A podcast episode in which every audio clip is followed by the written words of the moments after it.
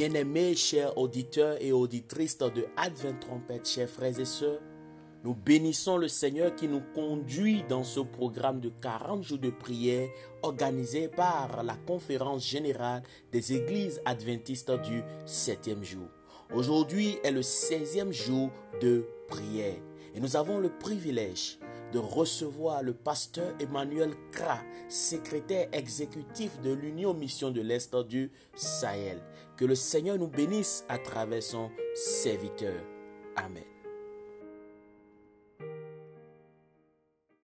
Bien-aimés venus participer à ce moment précieux de prière et d'intercession, je vous salue dans le nom de notre Seigneur et Sauveur Jésus-Christ. Savez, savez-vous une chose? C'est que nous détenons entre nos mains, nous détenons dans nos maisons. Dieu nous a légué quelque chose de très important qui nous est utile, mais que souvent nous négligeons. Il s'agit de sa parole, la parole de Dieu, qui est vivante, n'est-ce pas? D'ailleurs, euh, Timothée dit, 2 Timothée chapitre 3 verset 16, euh, oui, l'apôtre dit, euh, toute écriture est inspirée de Dieu. Et, c'est une clarté particulière de savoir que ça vient de Dieu. Et utile, continue-t-il, est utile pour enseigner, pour reprendre, pour corriger et pour instruire dans la justice. Donc nous comprenons déjà cette aptitude de la parole de Dieu, chers amis, de pouvoir nous enseigner. Plus que jamais, nous avons besoin d'être enseignés, d'être euh, euh, corrigés, n'est-ce pas, comme le dit le texte, euh, de nous ramener sur la voie qu'il faut, nous reprendre. Parce que, en fait, nous ne sommes pas parfaits. Et Dieu nous lègue cette parole. Cette parole qui est sa vie. Cette parole qui donne la vie. Parce que dans sa parole, il y a tout ce dont on a besoin. Souvenez-vous de cette introduction merveilleuse qu'a fait l'apôtre Jean quand il écrivait son, son, évangile, pardon, pas son épître, son évangile, dans Jean chapitre 1, où il disait, n'est-ce pas, au commencement était la parole. Et, là, il parle la parole de Dieu. Au commencement était la parole. Et la parole était avec Dieu. Et la parole était Dieu. Et c'était tellement important, chers amis, que cette parole a été faite chair et est venue habiter parmi nous. Vous savez qu'il s'agit bien de notre Seigneur et de notre Sauveur, Jésus-Christ. Jésus est la parole de Dieu. Et puisqu'il représentait cette parole et que c'était la puissance de Dieu, voyez-vous ce que Jésus a établi, ce que Jésus a fait, ce que Jésus a réalisé quand il était sur la terre. Il guérissait les malades par la parole. Il chassait les démons par la parole de Dieu. Un, peu comme ce qui se passait au commencement où Dieu a tout créé par sa parole. Mes amis, la parole de Dieu est tellement puissante qu'elle est capable de ressusciter les morts, de rendre les personnes qui sont désespérées recevoir une nouvelle vie. La parole de Dieu est un témoignage particulier, chers amis. Et je vous dis, n'est-ce pas, que cette parole qui a été prononcée par Jésus quand il était sur la terre demeure éternelle. D'ailleurs, certaines personnes, à tort, ont pensé que cette parole de Dieu se limite seulement au Nouveau Testament, alors que déjà dans l'Ancien Testament, Dieu réalise son, son, son objectif, son alliance avec sa parole. Parce que la Bible entière, depuis la Genèse jusqu'à l'Apocalypse, est la manifestation de Christ, de l'exemple de la parole. Alors, chers amis, euh, sachez que notre unique source d'énergie, c'est la parole de Dieu. Et c'est pourquoi j'aime bien ce texte. qui est d'ailleurs un texte que j'ai beaucoup appris dans la jeunesse, dans Psaume 119, verset 105. Je crois que ça fait partie des tout premiers textes que j'ai appris quand j'étais tout petit. Ta parole est une lampe à mes pieds et une lumière sur mon sentier. Mes amis, n'est-il pas incroyable que la Bible, la parole de Dieu, soit bien plus qu'un simple recueil d'écrits, d'histoires.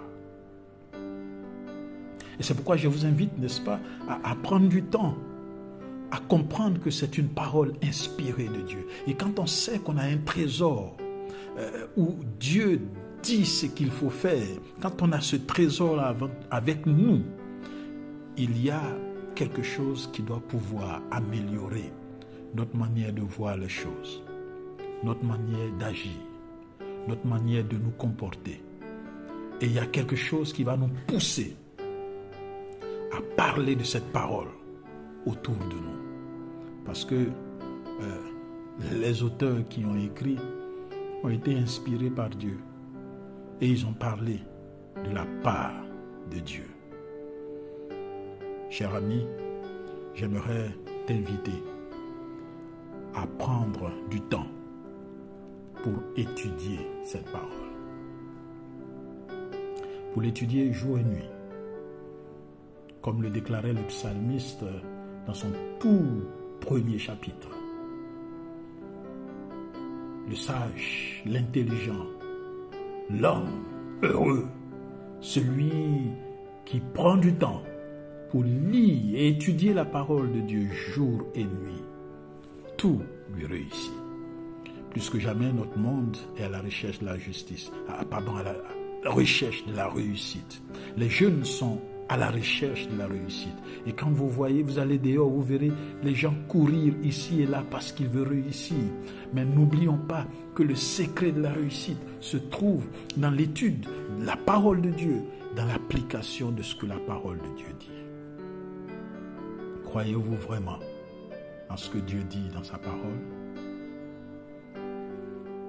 À quand remonte la dernière fois où tu as pris du temps, cher ami, pour euh, lire quelques passages dans la Bible. À quand remonte la dernière fois où tu as cru à une promesse que Dieu a donnée dans sa parole? À quand remonte la dernière fois, cher ami, où tu as découvert des choses secrètes que Dieu peut utiliser pour te faire avancer dans sa parole. Mon cher ami, euh, j'aimerais te dire que la parole de Dieu est encore disponible aujourd'hui.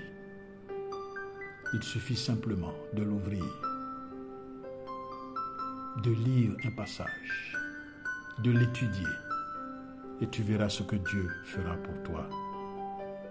Ces moments de prière sont importants pour l'Église mondiale. Et j'aimerais vous inviter également à passer du temps pour euh, prier. Pour prier parce que ce sont des requêtes très importantes. Et aujourd'hui, il y a ces quelques requêtes que je vais citer et que j'aimerais que vous puissiez prendre à cœur. Puissiez noter D'abord, il faut prier pour avoir la force d'avoir foi dans les promesses de Dieu et à ne pas vous laisser entraîner par vos sentiments et par votre peur. Et sachez que dans la parole de Dieu, vous aurez ces promesses. Et deuxièmement, n'est-ce pas, priez pour les promesses de Dieu dans sa parole sur les sept personnes qui sont sur votre liste. Je pense que vous les avez déjà notées parce qu'il est demandé, n'est-ce pas, de mentionner sept personnes pour lesquelles vous voulez prier. Ensuite, priez pour que l'amour de Jésus et les vérités de sa parole trouvent leur entrée dans certains pays où il n'y a pas de présence adventiste. Il faut prier également pour les croyants qui subissent une grande persécution religieuse, en particulier en Russie, en Chine et dans certains pays du Moyen-Orient. Où il est difficile même d'avoir cette parole de Dieu. Et enfin, il faut prier pour ceux qui ont choisi de se faire baptiser depuis le début des conflits en Europe de l'Est. Priez pour que cette décision soit permanente. Cher ami, j'aimerais te laisser en te demandant de prendre une décision maintenant. La décision, c'est d'étudier la parole de Dieu pour ton bonheur, pour ton bien, pour ta bénédiction, pour les richesses spirituelles, pour ta réussite. Et ensuite, tu marcheras de victoire en victoire au nom de Jésus. Amen.